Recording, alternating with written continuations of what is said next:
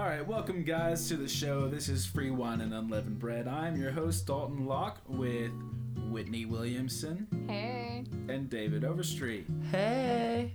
Wow, that was almost I tried to match it. We're twins. that was pretty close. Twans. What? Twans. Twans. We talked about it beforehand. Yeah. Um, this isn't the place for inside jokes, That's why we gave it outside. but just so y'all know, fried pickles are back. Fried pickles are back at Zaxby's. Don't go to Zaxby's. Go to Chick Fil A. Should we tell them that story so they'll just know and they can laugh about it real quick? Um, No? sure. sure. Let's do it. Stories, Yeah. So, uh, what show were we watching, David? I survived. I survived. And what's Which- that about? So I survived is this series about people who survived like near death experiences and it's like like, it's it's a real show like it it gets pretty pretty serious. I mean there's Yeah. nothing to laugh about about this show, absolutely nothing. And there was one part where the little girl um apparently in Min- Minneapolis there was like a bridge collapse back in 07 08 I can't remember. Um but like this bus fell off this bridge and these people were like all over the bus and like basically in a lot of pain and suffering a ton and this little girl was talking about how this woman was like her body was completely bent in the middle of it. Like i have ads on hulu or no it was um, prime video and there was an ad for zaxby's fried pickles in the middle of this girl talking about So, like, walk us through it. Like, she was talking about this person. Yeah, she was she was talking about like she was scared. Obviously, it was like an eight year old girl. She's like, I was so scared. My mom, she uh, she could have died. Fried pickles are back at Zaxby's. Yeah. and it just like out of nowhere, and Like, it was the was- funniest thing. There was no lag. There was no fade out. There was no warning No. that it was about to go to commercial. No it was just, I thought she was dead, and then fried pickles are back. yeah, I mean it. The whole episode it shoved that down our throats. That fried pickles were back. I didn't even know they had left, Yeah. but they're back. So I guess the next time that anybody is dealing with a near death experience, the first thought that's going to come to mind is fried pickles are back. Fried They pickles. need to go get some fried pickles. Right. If you had been at Zaxby's getting fried pickles, you would not be in this situation. Exactly. I mean, an argument could be made. Whitney, do you have anything to say? Not about your fried pickles. but I think Toots trumps them all, so. If you- Toots fried pickles are okay. They're a little salty for me. What good is salt if it's lost its flavor? Um, listen, Well, you gotta hit us, hit us with some deep stuff right at the beginning that's, here. that's the very thing, though, is that it hasn't lost its flavor. It's too salty. Nah. That's my stomach. are you kidding me? Um, Are you joking me? His Coffee, stomach man. agrees with me. It No way. We talked about That's Toots. going two for two. Is this an every episode thing now? I, who knows? My stomach just has something to say. I'm just saying. Goodness. That's what I think about salty food. Cholesterol. Cholesterol, yeah. yeah. So I think I'm gonna go vegetarian this week. What? Yeah, Oh yeah, I knew that. you did know I that. did know that. If you go vegetarian, who's gonna cook my chicken?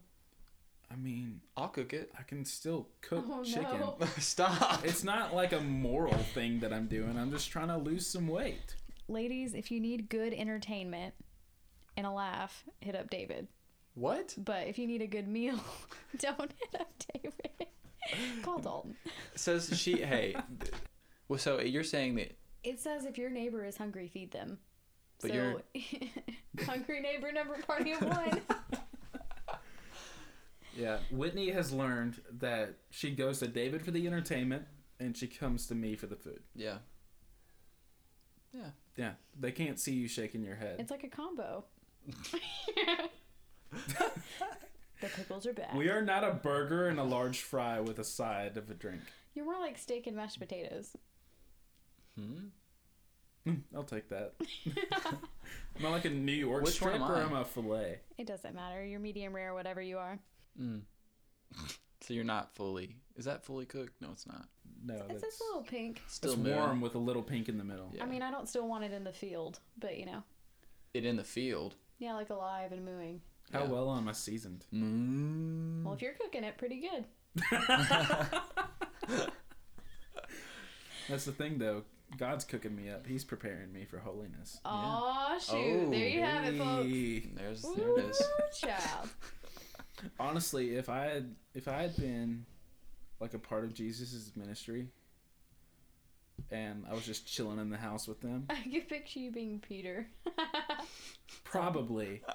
Um, but I would have been the one cooking too, Yeah. like So cooking and preparing the house. So you're Which which one was like sitting at Jesus' feet? Was it Mary, or was it Martha? Mary was sitting at Jesus' feet, but So- Martha was preparing the stuff. So you're Martha. Yeah, I would have been Martha, or I would have been right there with Martha. Nice. Mr. Martha. Not not in her mindset. I would have been like, no, let let Mary do her thing. Mr. Martha. No, Mr. Listen. Martha. don't sit here and get me tongue tied. Don't do it. I don't think you need my help with that. Yeah. Your That's shirt literally has a tongue on it. it has a tongue. That's true. It's is that the Kiss logo? Um, I think it is. it is, But it's not. but Kiss. it also has the Britain flag on it. Britain flag. The British flag. Sorry, The Britain flag. sorry, I can't He's, talk. he was one of the red I'm coats. American. He was I, one of the I red wasn't coats. raised how to talk right. Hmm. No, um, this is actually a sweater from when I was in show choir in high school. Hmm. It was my first year there. So you sing and cook. Boom. Bachelor Ladies. number one. Well, Yeah. let, us talk about this real quick. So I cook pretty well. My singing, on the other hand, is rare. Oh, It is rare. almost like the steak. He's Yeah. got a ton of rhythm, ladies. Just so you know. Just a ton of rhythm. No, I've got a ton of pitch and tone and harmony and melody. What I don't have is rhythm. I know. Yeah. I was being. I am so white that even my heart doesn't have rhythm. Yeah. It's okay. For those of you that don't know, I have an arrhythmia. Yeah. dun, dun. this went downhill fast. I literally have the drums over there. I'm gonna go hit them. Uh, Should have done it, man. But you gotta you gotta mess it up though because it's a play on the arrhythmia. Yeah. Did it did it Did it. instead of did it. Okay, I'm gonna stop. How was your week, Whitney? You haven't talked at all. I totally talked. I had all the great jokes literally like 30 seconds ago. My week has been pretty good so far. I am working on knowing the addresses to the things in the Bible when I'm reading.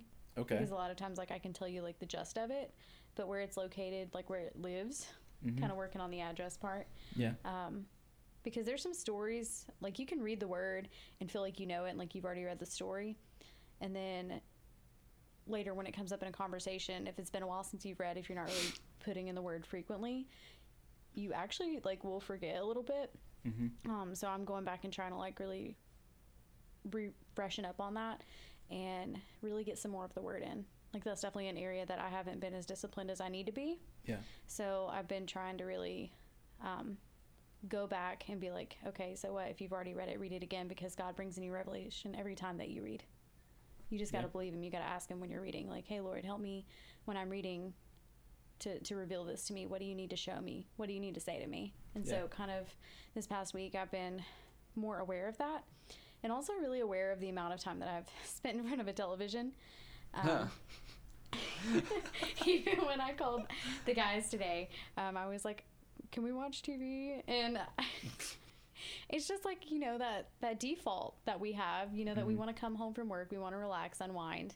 We don't necessarily want or feel like reading, um, which that's not everybody, but it is a lot of people. Like we've really compromised self discipline for entertainment, and if we can put in minimal effort and not have to engage as much, then we will.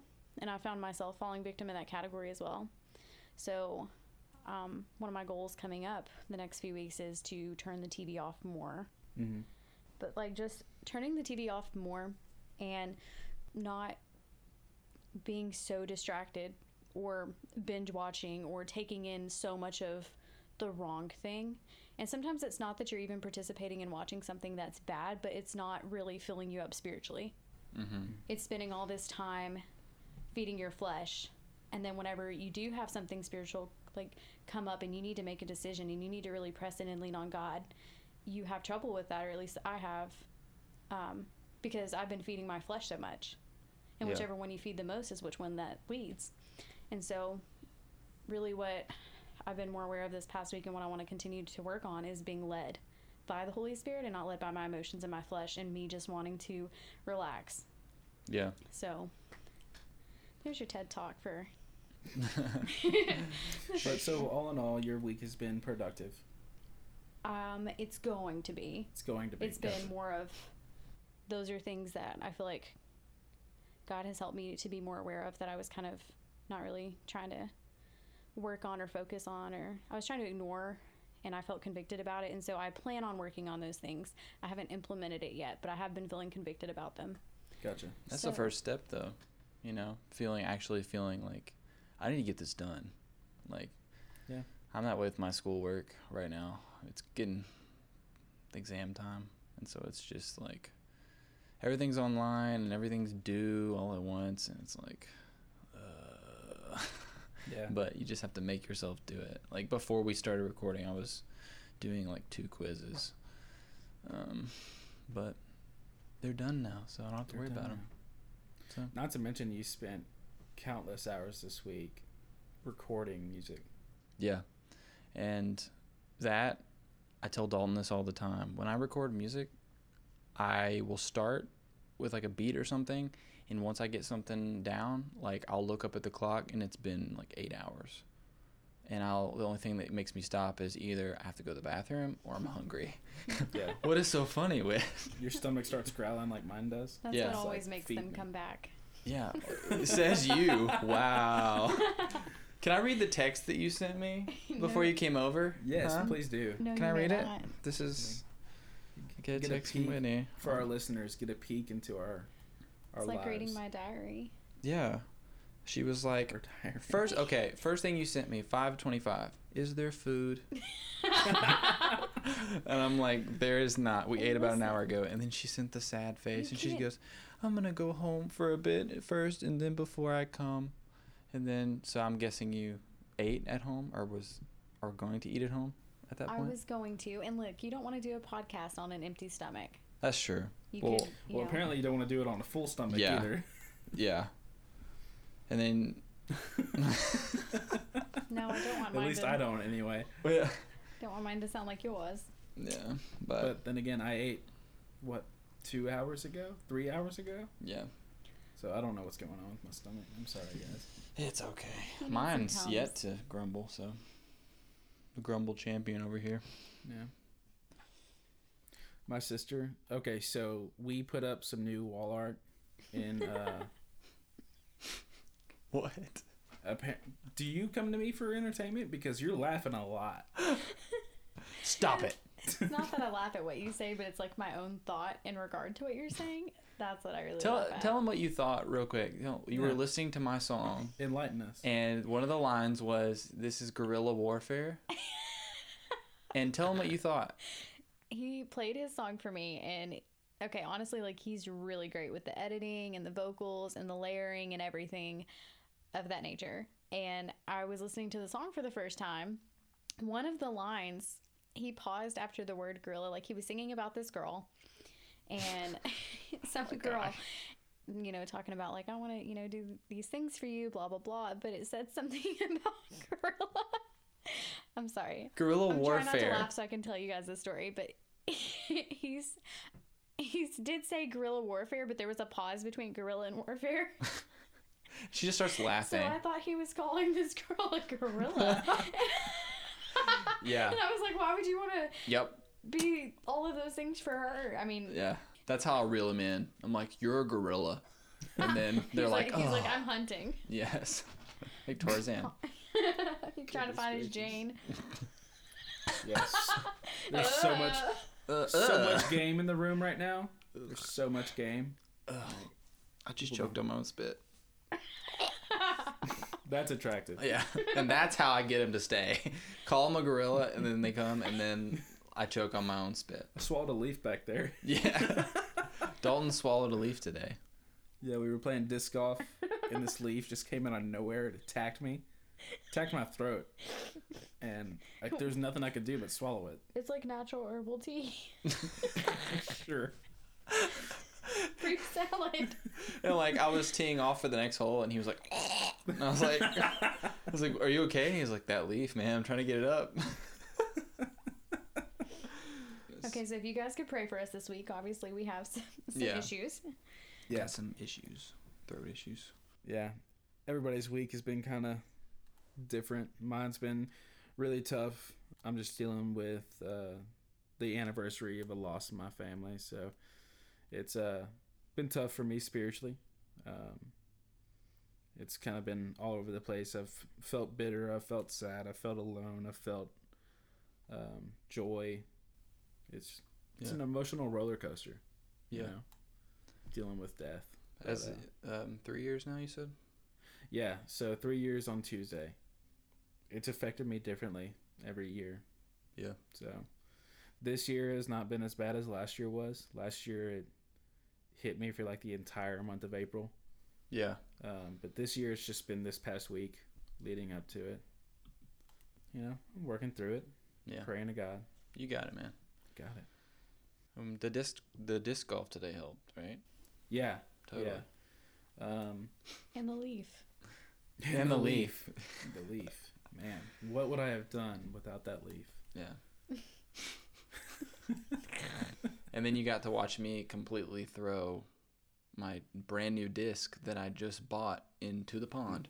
Yeah. Oh. And and after that, on the second to last hole, he Mhm. threw his very expensive Yeah. disc that he had just bought Yeah. into the woods, or so he thought. Yeah. So we wa- we both watched it. It kind of It like drifted to the left. drifted to the left, straight into the trees, Yeah. and so that's where we were looking for it. Yeah. Finally, I was about to give up. I was about to go just go ahead and put my disc into the uh, basket, and lo and behold, there is his disc right Mhm. there by the basket Yep. behind a rock. Yeah. And so I basically it turned it went from wow, that was a terrible shot in the woods to wow, I just eagled that hole.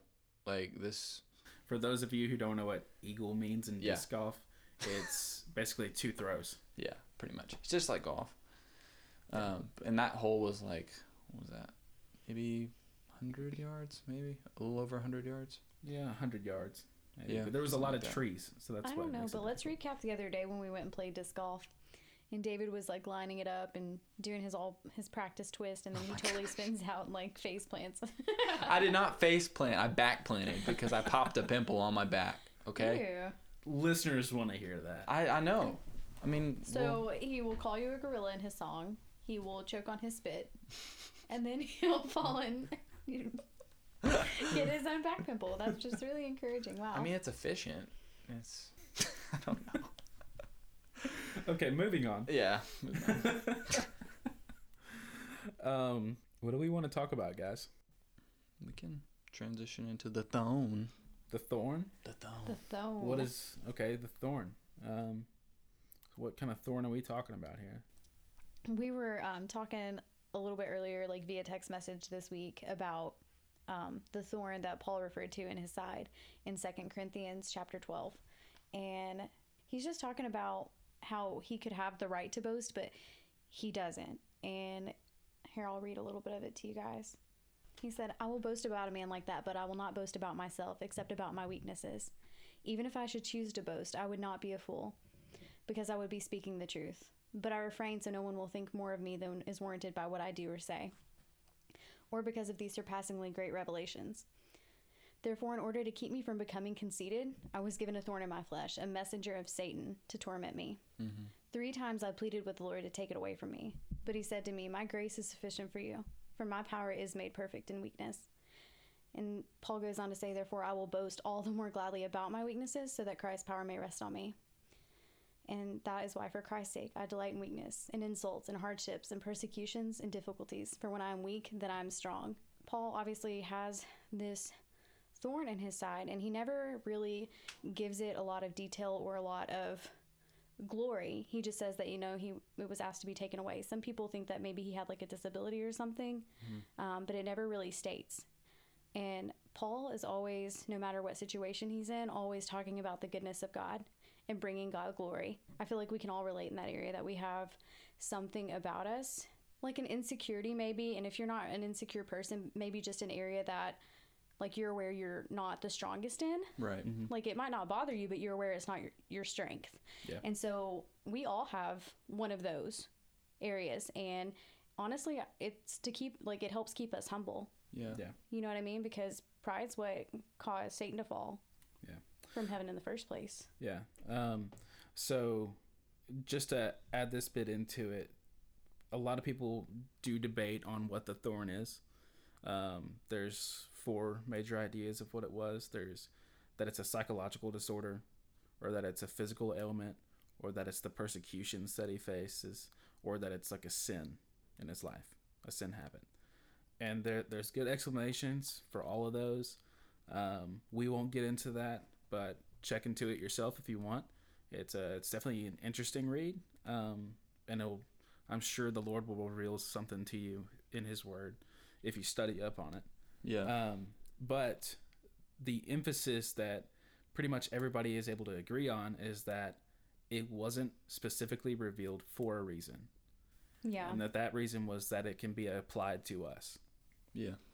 that we can realize that we all have a thorn in our life in, in our side um, and that it it's not specifically about a sin habit or a physical ailment or persecutions we just all have a thorn in our side and that thorn is given to us to keep us from becoming conceited in what we know about Christ Yeah. yeah. um, it's to remind us that we are the weak ones. Yeah, I think it got kind of uh, piggybacking on what you said, how it keeps us humble, and it gives us something to work work towards and strive to uh, to improve about ourselves. Um, I think that that's important. I mean, just like with anything, you need some kind of a motivation, a goal to drive you in the right direction. So And um, Whitney and I, we kind of disagree on this, uh, whether it was given to us from Satan or from God. Um, but even that, it's not. It's not the point of what's happening here. It's the fact that God is using this thorn to provide a way for Him to be glorified in our weaknesses. yeah, Um, and I think that's just so awesome because it reveals God's sovereignty. Given the fact that we all pretty much agree that we all have thorns in our lives, would y'all be willing to share what you might think your thorn is? yeah, I mean, I'm down for that. Okay. Um, I'll just go ahead and share mine. Um, so I believe my thorn in my life is my desire for the love of a woman. Now, I'm not saying that that's a bad thing to have. Um, I know that can kind of be uh, confused since I'm saying it's a thorn in my side, but it's something that I struggle with a whole lot to keep it below God. yeah, Yeah. I struggle to not worship that idea rather than God. And that has been apparent in my early childhood, in my teens, especially when I was running from God, uh, to the point of my baptism and thereafter. I think it's something that I'll always struggle with, and it leads to uh, sin habits when I don't keep myself in check, when I don't read my Bible, when I don't pray when I don't run to God, I run to sins of the flesh to fulfill this um, very good thing that God has given me. But I'm turning to sin rather than turning to God to Yeah. fulfill that desire. right, I think God uses that to be glorified when He strengthens me to not fall prey to the weakness. yeah. Yeah. I know you said that he gives it to you. Um, it's kind of something you manage instead of something that like maybe you inevitably get completely out of your life. How how have you um, or how do you plan to manage that thorn in your side to kind of like get that under control? Personally, I believe there's only one way that you can manage it, and that is to turn to God. Yeah. That is to put God first above everything. Um, I believe that's why He tells us to die to ourselves and to be alive in Christ. Yeah. I personally believe that that is why God tells us to turn to Him. He's the sole provider. Yeah. Nothing fulfills us without Him. Yeah. And so when things don't fulfill us, I believe that's a beacon or a red flag that we need to turn to Him rather than what we're turning to. Yeah. Whether it's television, whether it's hobbies, whether it's a friend, whether it's community, whatever it is, if it's not fulfilling you, that should be a red flag that you need to turn back to God and ask Him to fulfill you with His presence, with His joy, with His peace, because He's worthy of it. He's going to see to it that we keep coming back to Him. Yeah. Yeah. What about you, David? Um, I think for me, something that's always been a struggle for me is um, procrastination and this like laziness that I have. Like, I know back when I was in middle school, like, I know that I could have applied myself way more in middle school, high school, college. Like, there were so many aspects of my life that I just didn't try hard enough in. And, like, my relationship with God suffered for that. And I think now, um, I think efforts are being made, but there's still so much that I could improve on on that. And I think that I know that I'll, I'll have to manage because, you know, in the business that I want to go into, it's like you got to be prepared. You have to want to do, like, you have to be the best at what you do to do what I want to do. And so you can't afford to be that way. Um, and I think it's the same way with God, obviously. You have to kind of put yourself in a position where you're thinking about what you need instead of what you want and thinking that you'll have the time to do it later instead of, you know, realizing that you might not have that time. You might not have that um, that time to do it. So I always think that I've always thought that that's my thorn, just like the laziness and procrastination. So So, what are some things that you've done to like help you grow and get better in that area? Like, what made you recognize it, and then what some steps that you've taken to to do better and to not procrastinate as much? Well, I think with anyone, the the procrastination, you notice it because things happen in your life like failure. Like I've experienced failure and like discipline in that sense a lot. Like with with my grades, with um, with just my performance in certain things, and that feeling of just not being prepared and everyone else is. Dealing with the consequences of that made me realize it. Um, I realized that I didn't want to feel that way anymore. I didn't want to feel kind of like a failure anymore. And so I just tried to take steps in my life to to just try and get some discipline in my life.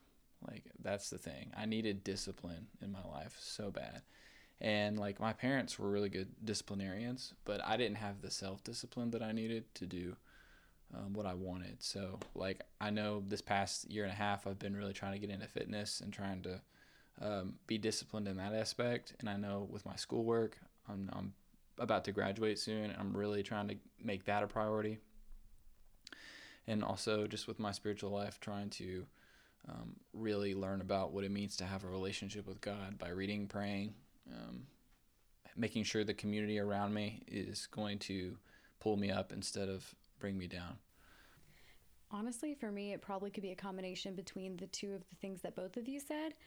Uh, I'm probably going to narrow it down and say knowing the right thing and not always choosing it. I guess that could also be referred to like, you know, almost like a sin of omission, like knowing better and not choosing better. Mm-hmm. So for me, it had always been like unequally yoked relationships and from having the ability to see potential because I always wanted my potential to be seen.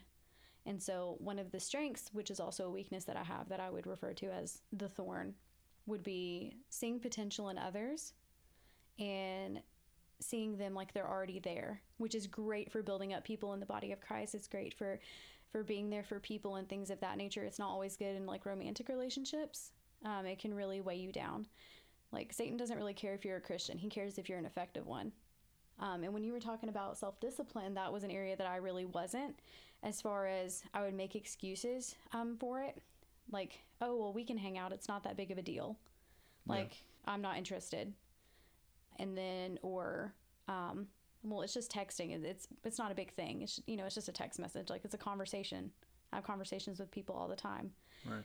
The thorn for me would be knowing the power that is in quality time and things like that, and giving someone your time, and not choosing to do better, settling for unequally yoked relationships because you get impatient when God asks you and tells you it's for your benefit to wait. Yeah. And so that was that's always been a pretty hard thing for me that I'm honestly still asking the Lord to help me with to to be patient and to not let good replace God because a lot of times things will come that seem satisfying up front, Yeah.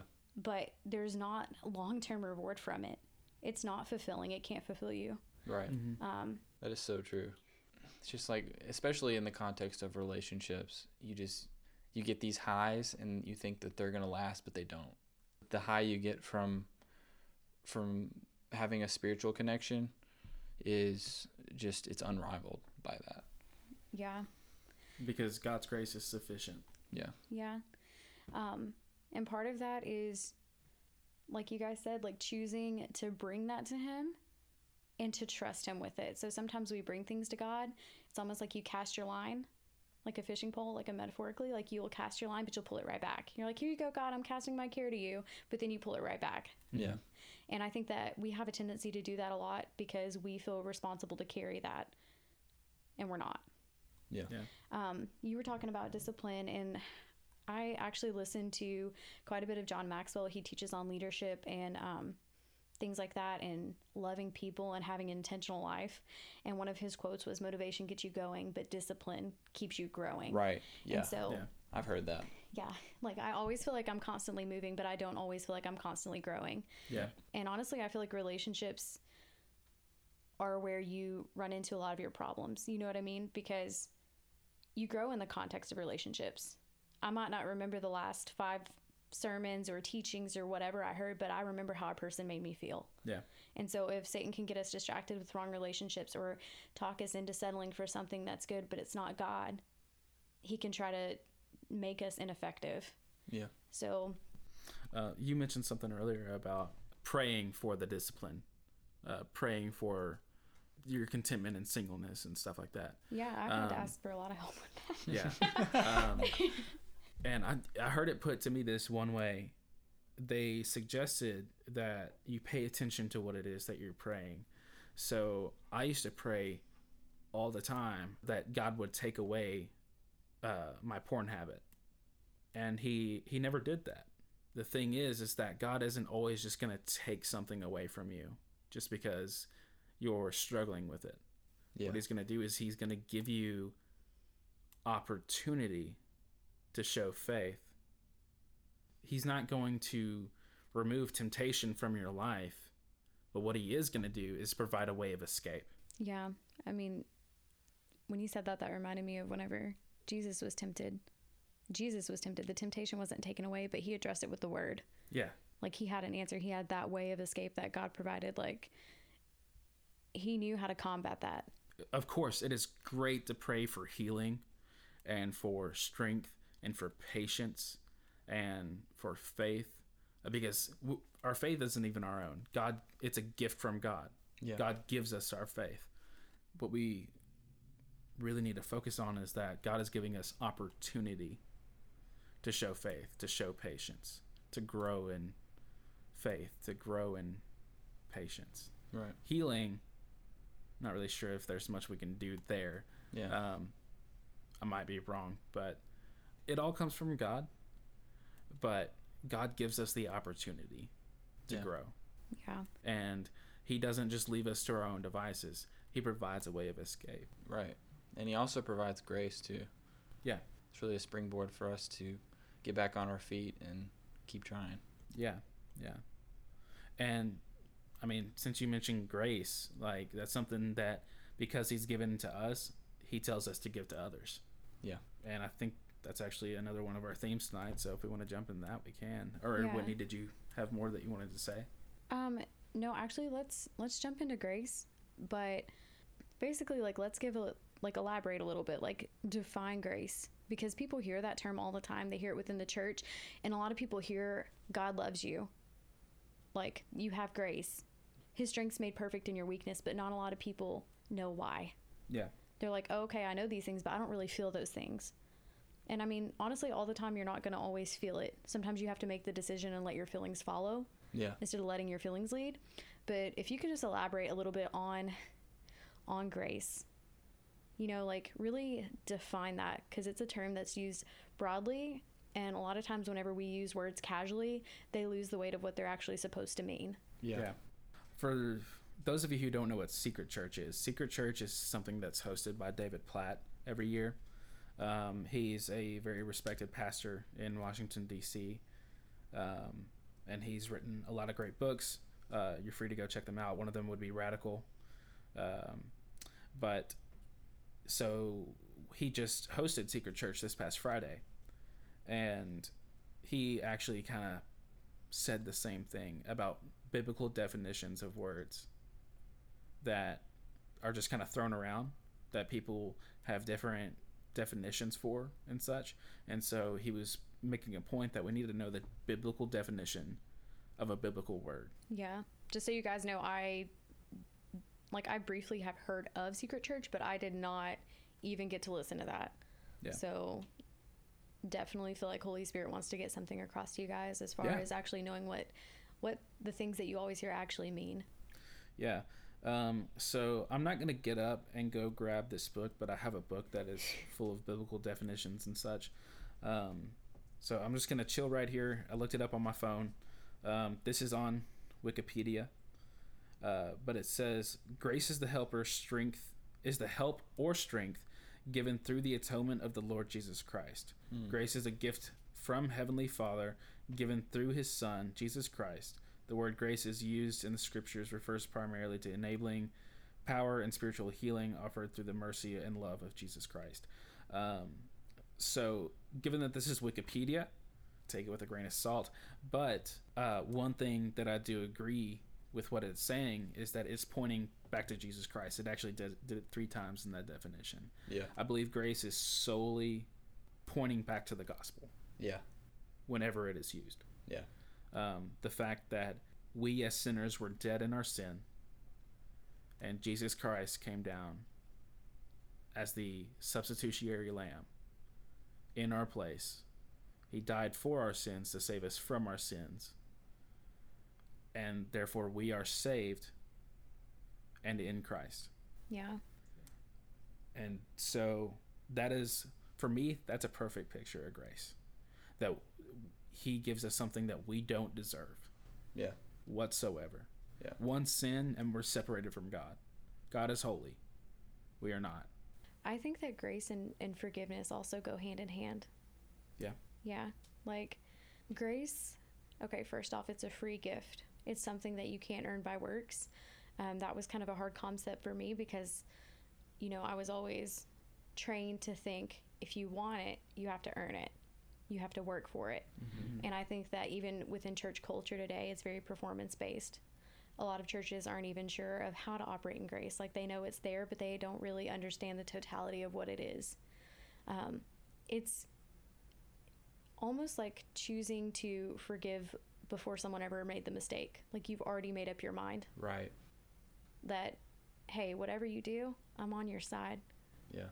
Like, there's nothing that you could do to keep me from being there, from loving you, from allowing you to have this room to grow and to mess up because my love is going to outweigh any mistake that you can make. Right. And so for me that that is really a point um, of how I have learned to receive grace and to give grace. Yeah. Because you can't give something that you can't receive. And a lot of people they're like, "Oh yeah, like by God's grace, you know, I am who I am or you know whatever."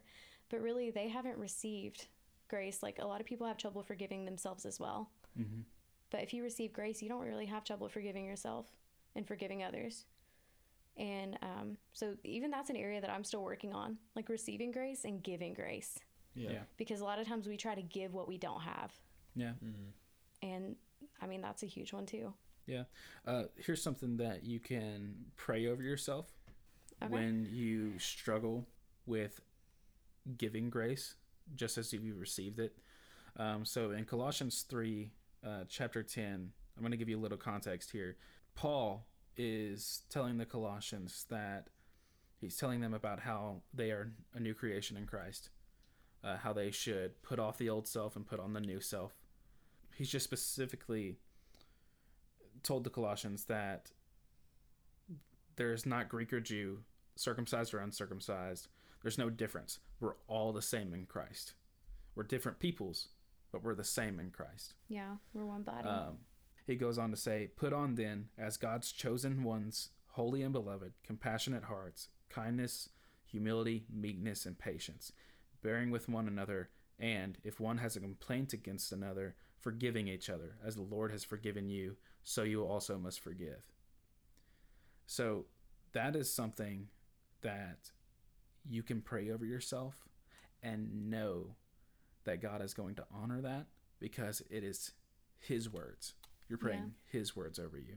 That doesn't mean that He's just going to change your heart and make you forgive them. He's going to give you the opportunity to forgive them. I believe He can soften your heart to forgive people. Yeah. Um, But it's like the humility thing. Like Yeah. those that exalt themselves will be humbled, and those that humble themselves will be exalted. So it's going to him and being like, "Hey, I feel this way, and I know my heart's wrong, yeah. and I don't want to feel that way. Help me and reveal to me what I can do, and how I can pray for this person or this situation, and believe you." Yeah. I think a big part of it too is in my life I've had these obstacles before and a big thing standing in my way was this person didn't get what they deserved. I wanted justice for what this person did to me.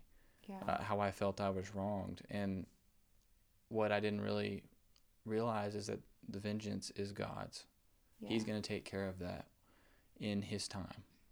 Um, what we're called to do is forgive, and we're called to love, and let Him right. take care of all of that. Right after that in verse 14 and above all these put on love which binds everything together in perfect harmony and let the peace of christ rule in your hearts to which indeed you were called in one body and be thankful And the peace, I mean, the peace of the Lord is just that. Yeah. That's the word. Just to have that peace over that. and i just i think that is so awesome Mm. that god commands us through inspiration of the holy spirit in paul's words to let the peace of christ rule in our hearts Yeah. yeah. that is so comforting that he doesn't want us just dwelling in our own forgiveness of ourselves like you said or of others unforgiveness it wreaks chaos What Yeah. was the saying I heard before? Like unforgiveness is like catching yourself on fire and hoping the other person dies from smoke inhalation. yeah Yeah. honestly talking about thorns earlier it produces a bitter root in your heart Yeah. that is going to put a thorn in your side Yeah. Um, but the fact that God commands us to let the peace of Christ rule in our hearts, He wants us to be at peace. He doesn't want us to struggle, He doesn't want us to suffer. Yeah. And part of that is like looking at the right thing because you reflect what you're looking at. Yeah. And a lot of times we're giving a lot more glory to the situation, even when we don't feel like that's what we're doing by over talking about it to our friends, telling it to 10 different people, speaking it over and over and over again, replaying it in our head instead of replaying and speaking what God says. Mm-hmm. Yeah. We give so much more power to those things To than we do to the word. yeah, and what we're doing is we're idolizing those things. We're Yeah. putting those things above God. That is the biblical de- definition of idol. Of idol. Put anything that you put above God. If you want to know, and I, I heard this as well one time, it's like if you want to know what somebody cares about, where do they spend their time? Yeah. Your time, your talents, your abilities, where does that go? Yeah. Is your time spent talking about people? Is it spent talking about your problems? Is it spent talking about the wrong thing? Is your time spent praying and giving it to God? Yeah. Like And that's that's so convicting. it really is. And like applying these things also like for our listeners, it, it is hard and it is a discipline. Mm-hmm. Like no one ever said it's going to be easy, but it is going to produce fruit in your life. And it is going to help you grow. Like discipline will get you so much further than the motivation will. Yeah. Yep. The Like- motivation is like, you know, the people who make the New Year's resolutions to get in shape and then they're out of the gym by March because they don't have the discipline from that motivation. Yeah. Discipline is born out of motivation. Yeah. And like your daily small decisions are what become your life. Mm-hmm. Yeah. You're like, oh, new year, new me. And we're like, no, it's a new year and you still have the same habits. So it's not going to be a new you. Yeah. You know what I mean? Like you have to start making small decisions and continue to make them and then they'll become your habits. Yeah. And I think it is wise to include God in all of those small decisions. Yeah.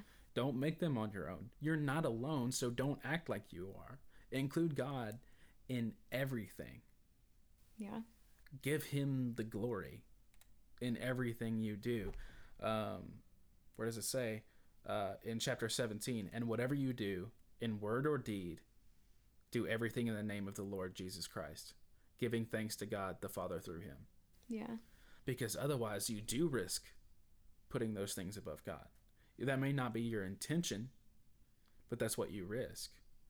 Um, so I think it's very wise to put to include God in everything, to go to Him for everything. Yeah. There's um the part that I like is that God always keeps his word, but he gives us the opportunity like you said opportunity to have responsibility. Yeah, You know what I mean? Like just like with our parents, like they provide for us. They're not going to let anything bad happen to You know what I mean? Like they take care of us. But we also have decisions to make with what they give us if we're going to be mm-hmm. responsible. And a lot of times if you're responsible, you get a reward. yeah, And if you're irresponsible, you you reap what you sowed. yeah, And a lot of people want to blame God for their decisions. Yep. But he provided that whole time yeah, and he never turned away from them, period. But they're reaping what they chose to sow and blaming him because they don't want to take responsibility. yeah, Taking personal responsibility goes so far. So Yeah. huge. Just there are so many people who hold so much anger in this world because they don't want to take personal responsibility for their own actions. hmm Like so, so many people blame God for these um, school shootings and stuff like that, but God doesn't inspire that. No, not Yeah. at all. That is a result of someone's decision, of a sinner's decision. Mind you, we are all sinners. We've all saved, saved or not, we are all sinners. We've all fallen short, like come short of the glory of God. yeah. Yeah. The things that happen in this world, like that, they are born out of someone's decision, not from God. Yeah, because when man sinned, like when man chose to be disobedient, then sin entered the world. Yeah. But here's the thing about God's sovereignty He knows what that person is going to choose. And he loves them anyway, and that's grace. and he loves them anyway. And then he is going to work everything for the good of those who believe. yeah. So one thing that we have to know in those in these times is that to live is Christ, to die is gain. So when we are alive on this earth, we are in Christ and we are sharing Christ with whoever we can. But when we die, that is gain. We don't want to remain here on this earth forever. What did Paul? Was it Paul that called it um, a tent? Like he's in this tent. Yeah, yeah, Like he referred to his physical body as a tent that he's just here for some time. But Yeah. this isn't his. Like, it's not where he's going to be forever. yeah. And so that should create an urgency in us to share the gospel with those who have not heard it. Not make them believe. We can't make anybody believe. That is solely up to God. But it is our responsibility to share the gospel with all the world. So yeah, that reminds me. It reminds me of a quote. Um, there was one that I had heard one time, and it was really good, and it really stuck with me. And it was, it's not about how many scriptures you memorize or that you know, it's how many you live. And there was another one that I heard, and it was like, preach the gospel and only use your words if you have to. So, a lot of times, the way that you're going to speak the gospel to people is going to be more so with how you are in like honor and reverend and respect and walking with God than it is ever going to be by you quoting what you know, Mm-hmm. which is good. You do need to give them biblical truth. You do. Like when someone comes to you with a situation, you don't need to tell them what they want to hear. You need to tell them the truth because it's the truth that'll set you free. Yep. Yeah. But it's more about the anointing that comes from walking with God. Being Yeah. able to tell that you've been in his presence and you don't have to say anything. Yeah. They're going to be hungry for that. They're going to be like, wow, what is that? There's Right. something about this person. Yeah. Because our natural tendency is to be hungry for God, to want Him, to know Him. Like He's attractive. We have a hunger and a desire to know. It's not a sinner problem, it's a hardened Christian problem where we've created this culture that you have to step into to get to know Christ because we're not going to come to your world anymore. Yeah. And that's not what Christ called us to do. Um, one of John Maxwell's teachings that I listened to, he's he called he he referenced this so well. He said it's not called the great invitation; it's called the great commission. Mm-hmm. We're called to go out. There's people that are never going to step into your church, and he was like, "We are the body of Christ. It's our ability. It's like our responsibility to go out and to meet people where they're at." Paul said, "I became all things to all men, so that for the sake of Christ, that they might know Him." Yeah. And so, really, sharing the gospel should look like how you walk with God. Yeah.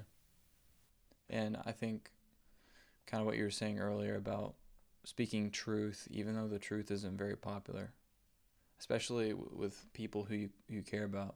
That's your first opportunity. That's your first opportunity to share the gospel is with your immediate friends and family. Yeah. When you see something in their life that you feel that you need to shed some spiritual light on, just speak the truth because they might not like they may not like you at first, but they will respect you Yeah, that's right. that's what I've learned. It's like people they didn't like me for the sharing my opinion, but they did respect me. And that's something that I would rather have. It's funny you say that. One of my friends and I were um, talking about that a couple weeks ago about a lot of people think they want approval, but really what they want is respect Yep. because respect is is durable. It's in Mhm. it for the long haul. Yep. It's it's about character. Yep. Approval is so short-lived and just a small form of affirmation.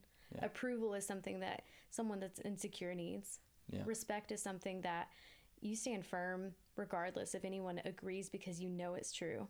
Yeah, and um, as a, I'm not a parent. I was going to say, as a parent, um, I know my parents. Like there were times when I was growing up when I mean, and I'm sure everyone can relate to this. Like you don't agree with everything your parents does, but if as a parent, if I keep saying that, I'm not a parent. I don't have a kid. Um, when I do though, the ultimate thing that I want is their respect, and that that means they're not going to agree with a lot of things, but I do want their respect, and I think that that's that's a main point that I wanted to make.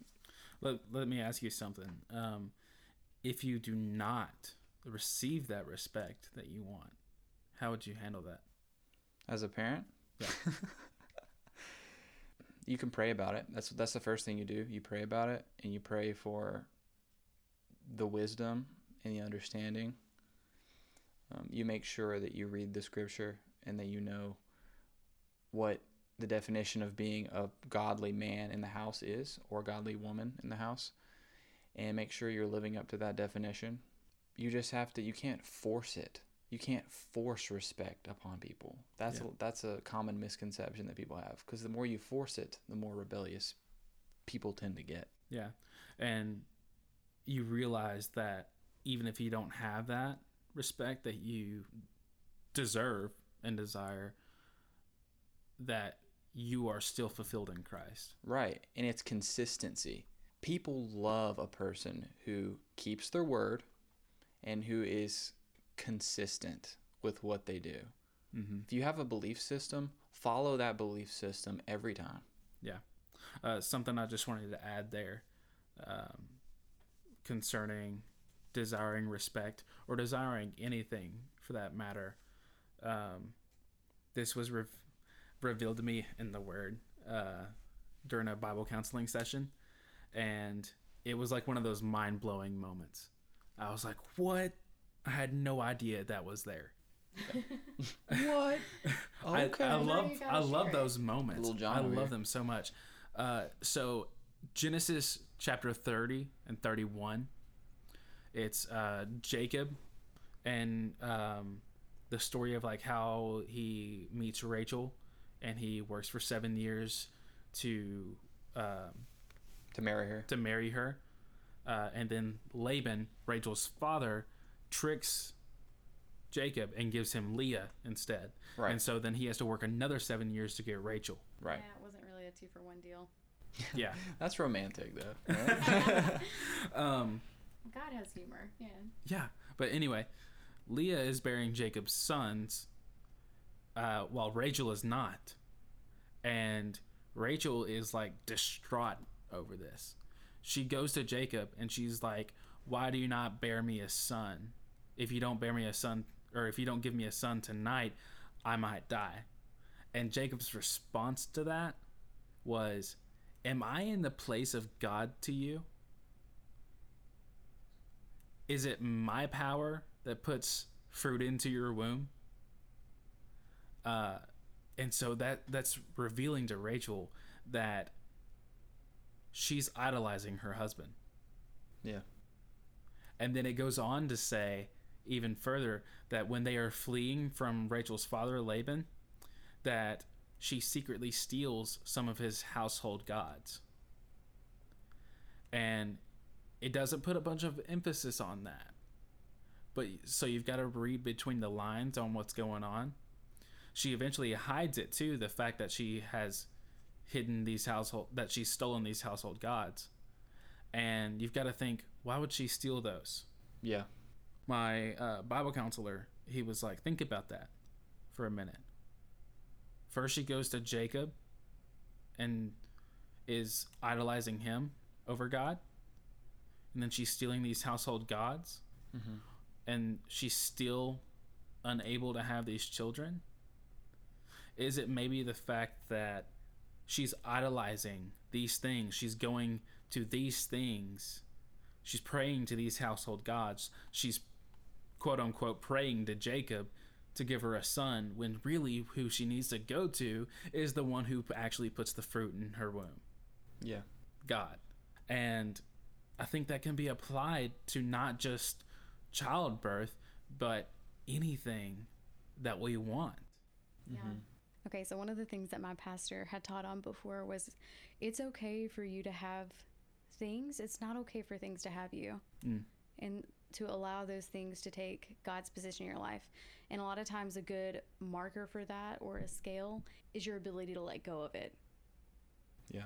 Yeah. If you're not able to release it, to let go and give it back to God and be like, you know what, if I don't have this, if I don't have this job, if I don't have this car or this phone or this this person that I think that I should have, I'm gonna be okay because I trust God. Because if it's not for me, I trust that He has something better. Yeah. And so, just not letting those things have a hold on you. Right. And that's something that's going back to the thorn talk. That's something I struggle with is my desire for the love of a woman. Yeah. I want that so bad that I am willing to put that above God. Even though I know it won't fulfill me. Yeah. And so that's something that I have to constantly go back to God for. That's not something I will be able to overcome myself. Yeah. I know that for certain in my heart that I will always struggle with that. But I will rejoice in that weakness just as Paul rejoices in his own weaknesses because it glorifies God. But on another note, I just wanted to go ahead and reiterate something earlier about the gospel. So earlier when we were talking about grace, we were like, what's the biblical definition of grace?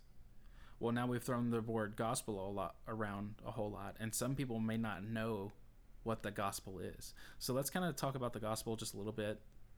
uh, just to kind of give some people a clear definition or clear idea of what the gospel is. We may even do a segment in the future Oh yeah, I think it definitely. on what the gospel actually is because a lot of people hear vaguely about jesus you know you know he did this for me blah blah blah but they don't really understand or like they can't really wrap their mind around it so um, definitely want to do a segment in the future really elaborating on that for Yeah. sure.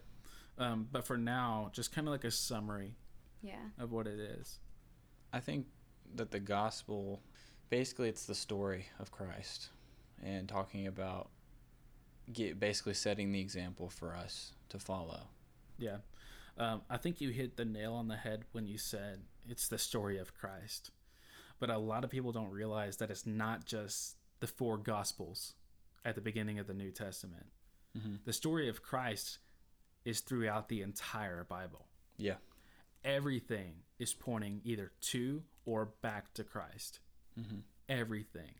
Whether it's prophecies or whether it's stories, they're metaphorical for Christ. Yeah. They go, they point to Christ. They point to a Savior. Um, but that implies, why do we need a Savior?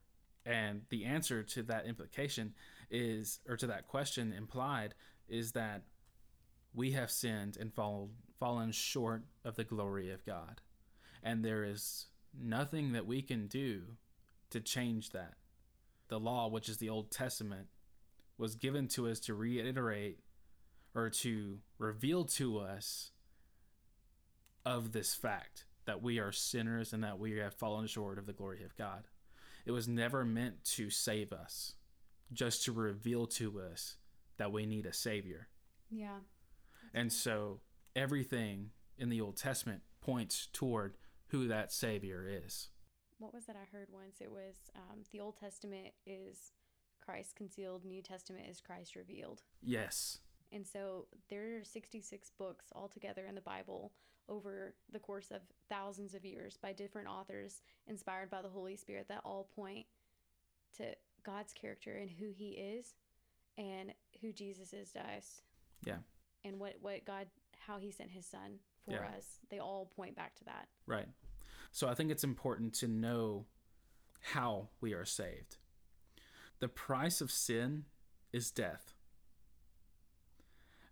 And so in the in the Old Testament what they would do is a an innocent life in a lamb would be sacrificed on behalf of the human sin. Yeah. You see this all throughout the Old Testament. And then in the New Testament, when Christ comes, he is that lamb. Why is he that lamb? Because he lived an innocent life. He did not sin. Yeah. Even though he was fully human, he was fully God, and he did not sin. Yeah. He died and then he rose again, confirming that he was God. Yeah. Can I give a little a little bit of a metaphor as well? Yeah. To kind of help elaborate, um, because once you come to know God, He kind of reveals even more about that to you, and it, mm-hmm. it's so much easier to kind of understand. Um, metaphorically, it's almost like if you ran up a debt. Okay, like on like let's say a credit card. We'll bring it up to modern day. So you say you ran up a debt on a credit card, and say the penalty for this though was if you didn't pay it back, you you died. You Yeah. owed a debt to somebody, you couldn't pay it, it cost you your life. Mm-hmm. And you racked it up so high that there's no way that you could possibly pay it. And it's it's like God knew this and he knew even whenever you were doing that that he already planned to pay for it. You know what I mean? And so like once you get the the sheet telling you the terms and conditions, you're like, "Oh dang, like I didn't realize this, but now I realize this, but you still keep r- running up that debt." But God came and he paid he paid it for you. He sent someone with the the papers to pay that off for you with the checkbook, if you will, and totally surpassed and paid that debt and covered any debt that you could have in the future. If you know for whatever reason you still chose to to use that credit card, like he paid it all, and so in relation to that, it's it's like we ran up the debt, we're the sinner, and God sent Jesus to pay for the debt that we we have for the sins of the world. Yeah. Um, I want to end with a quick verse and then a prayer. Um, okay, so I'm going to start with this. This is Colossians 2, um, verse 9. And this is talking about Christ. Paul is talking about Christ in this when he says, For in him, he's saying, For in Christ. For in him the whole fullness of deity dwells bodily, and you have been filled in him, that is Christ, who is the head of all rule and authority. In him also you were circumcised with a circumcision made without hands, by putting off the body of the flesh by the circumcision of Christ. Having been buried with him in baptism, in which you were also raised with him through faith in the powerful working of God, who raised him from the dead. And you who were dead in your trespasses and the circum- uncircumcision of your flesh, God made alive together with him, having forgiven us all our trespasses, by canceling the record of debt that stood against us with its legal demands. This he set aside, nailing it to the cross. He disarmed the rulers and authorities and put them to open shame by triumphing over them in Christ. That's the gospel right there. Mm-hmm. Yeah. Um, but so we will definitely do an episode on the gospel at some point. Uh, we've already got our content up for the next couple of weeks, but we'll definitely do an episode here soon. Uh, I'm going to end us with a prayer. So, dear Heavenly Father, thank you so much for what you are doing in our lives. Thank you for that, even in the midst of all this crisis and uncertainty that's going on in the world right now, that we ha- still have our blessings from you. Thank you that you sent your son to die on the cross to save us from our sins. And Father, thank you for the grace that that enthralls. Father, you are an amazing God, and all we can do is respond in love to what you have done for us. Father, thank you for giving David, Whitney, and myself the opportunity to uh, speak into others' lives and to our, in our own lives. I mm-hmm. pray that we are edified and that our listeners are edified, and that maybe even some people come to believe and to accept Christ in their heart as a result of this. Father, in all that we do, we pray that it is to the glory of your name, and that we give thanks to you in the name of our Lord and Savior Jesus Christ. Amen. Amen.